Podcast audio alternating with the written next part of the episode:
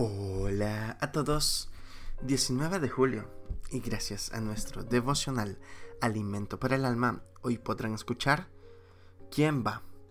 Lectura devocional sugerida es Isaías capítulo 6 del verso 1 hasta el 8. Nos dice su verso 8, ¿a quién enviaré y quién irá por nosotros?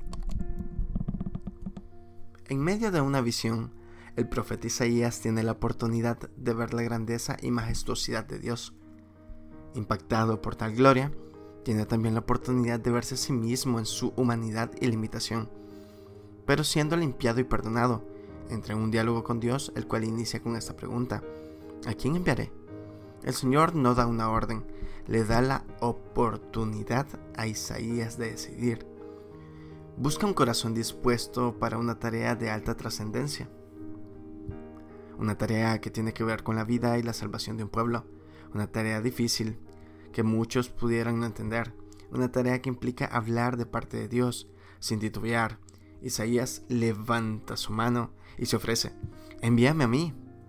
Capta la atención de su determinación. Antes de conocer el detalle de la encomienda, antes de evaluar sus implicaciones, da el sí. No piensa, déjame ver primero en qué consiste para entonces decidir no se enfoca en el qué, sino en quién le habla y da el paso que lo identifica como enviado. Isaías ha pasado la primera prueba y para remarcar la actitud consciente de siervo, escucha atentamente el mensaje, pues no son sus palabras, él solo es el mensajero, y al hacer preguntas se asegura de contar con la información precisa que Dios quiere para transmitir.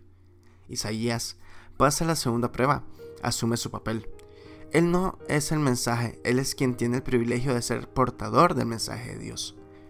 Hoy, todavía, el Señor mantiene la pregunta, ¿a quién enviaré? ¿La escuchas? ¿Dónde estás tú? ¿Cuál es tu respuesta? Devocional escrito por Dulce Pascual en República Dominicana. ¿Eres tú, Señor? Iremos. Muchas gracias por escuchar.